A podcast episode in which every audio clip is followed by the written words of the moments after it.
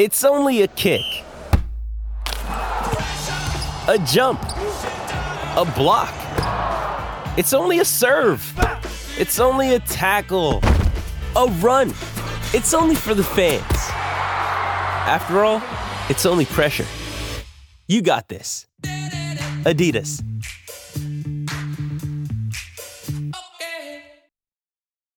This episode is brought to you by Hyperice, the leader in advanced warm up and recovery technology. They have tons of innovative products, like Venom heated wearables to help soothe sore back muscles, Normatec compression boots to speed up recovery and increase circulation, and Hypervolt massage guns to improve mobility. Loved by athletes like Naomi Osaka and Erling Haaland. Try them yourself. Get 10% off your order with the code MOVE at hyperice.com.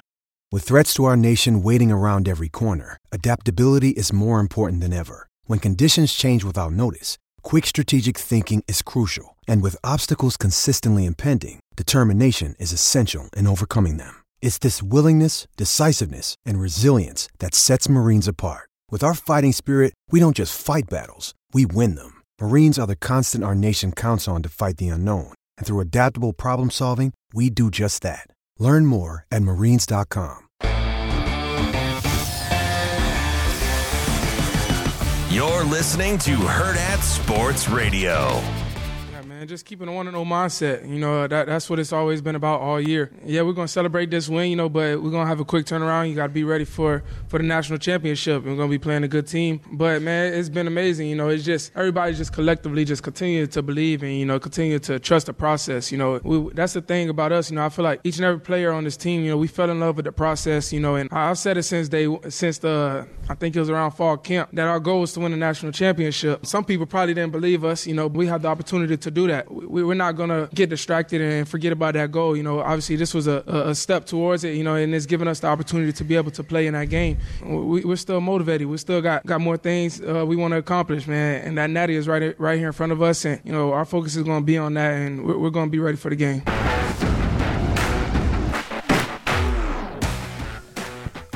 Welcome back into Hurrdat Sports Radio here on AM 590 ESPN Omaha, ESPN Tri Cities. I'm Ravi Lulla, Andrew Rogers here with me. We are live from the Hurrdat Sports Bar and Grill on the H&H Chevrolet stage, recapping a terrific night of college football with the college football semifinals last night. And it left me with a question about our guy, Kalen DeBoer. Maybe my guy, our guy. You're a Kalen DeBoer fan, right? How can you not be a I mean- Kalen DeBoer fan? I may not be a super fan, like some like some people on the in the uh, in the stream right but now. But he's he's a great mind. Gosh, he is such an offensive guru. It's it, he's so impressive to watch. He really is. And the other thing that the other thing that I really appreciate about him, and man, I think they showed his record at all head coaching stops, and it's like 113 and 11. Now, a lot of those are coming at a lower level at at Sioux Falls, University of Sioux Falls, which was NAI. At Still have to win those games. Yeah, still have to win. Got three national titles in five years, which is uh, pretty good. If you, I don't know, if you do the math there. One, two, three. Oh, three, and then Yeah. two more. So he's got one more than his. To- wow, That- yeah, that's fi- pretty good. Three out of five. That's great. That's pretty good.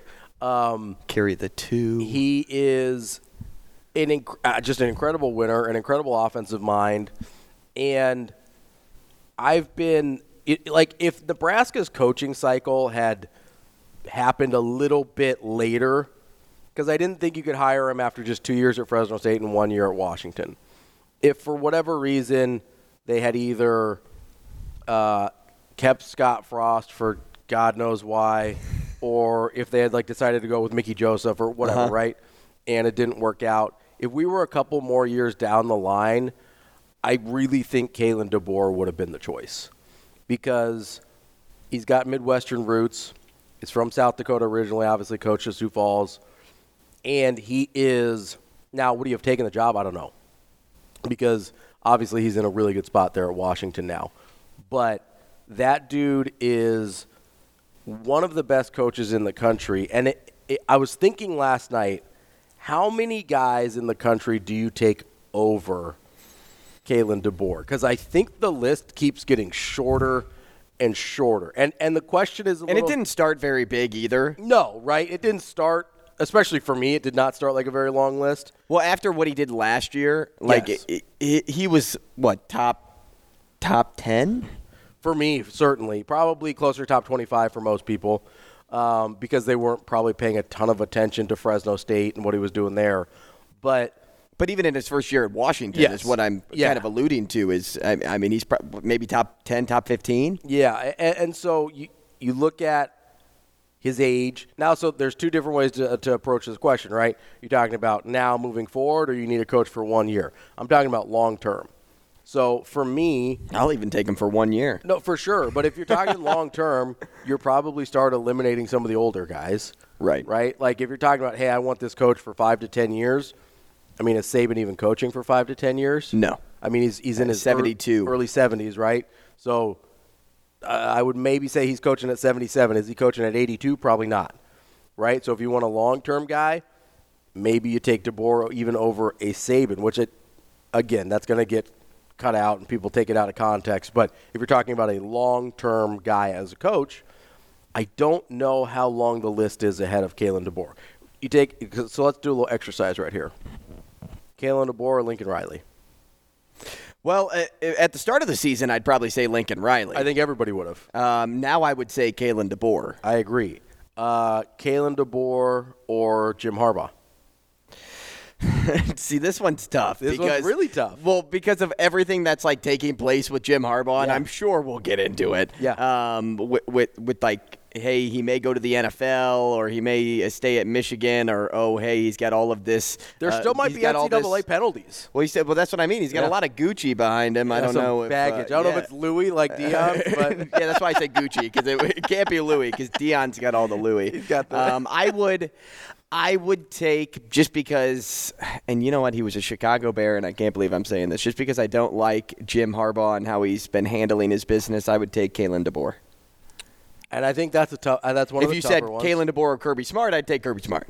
yeah, because Kirby Smart's younger. He's got the track record. He's got the two national titles. So that's that's one guy. We've got Kirby Smart so far.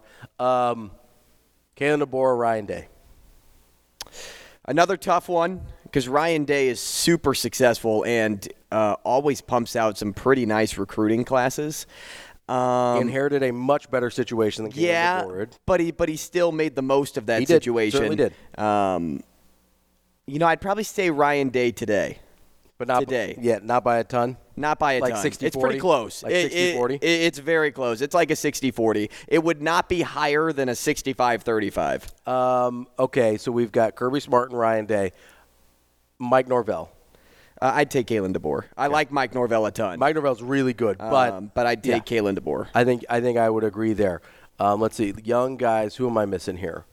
I mean, obviously you got Matt Rhule. That's Dan Lanning, I'd take Kalen DeBoer. all. Ooh, Dan Lanning's a good one. yeah, I'd still take Kalen DeBoer I though. think I think I would too. And- just because uh, of of the success DeBoer has had over Lanning. yeah, absolutely. And and Lanning, but is, Lanning's a great prodigy, Uh, right? He's a yes. great coaching prodigy. Came from a great tree, uh, but I'd still take Kalen DeBoer today. Lanning might be the second best, and he's a lot younger than because I think he's still in his thirties. Is he? I think Dan Lanning is like thirty nine, so he's like a decade younger. You know, I got to tell you, like Nick Saban, seventy-two, right? He doesn't look seventy-two. no, he he looks a Pete lot. Carroll, seventy-two. Yeah. doesn't look seven. Doesn't move like a seventy-two-year-old should. Yeah. And so when it comes to coaches, that's why I can't ever like figure out how old they are because whether they're seventy-two or thirty-seven, as you pointed out for Dan Lanning, they all just like look the same over the years. Like Matt Rhule's not going to change in my eyes, no matter how much gray Yep. he gets. Yep. He's still going to look like the same Matt Rhule that was coaching at Temple. You know what's hilarious is so Nick Saban,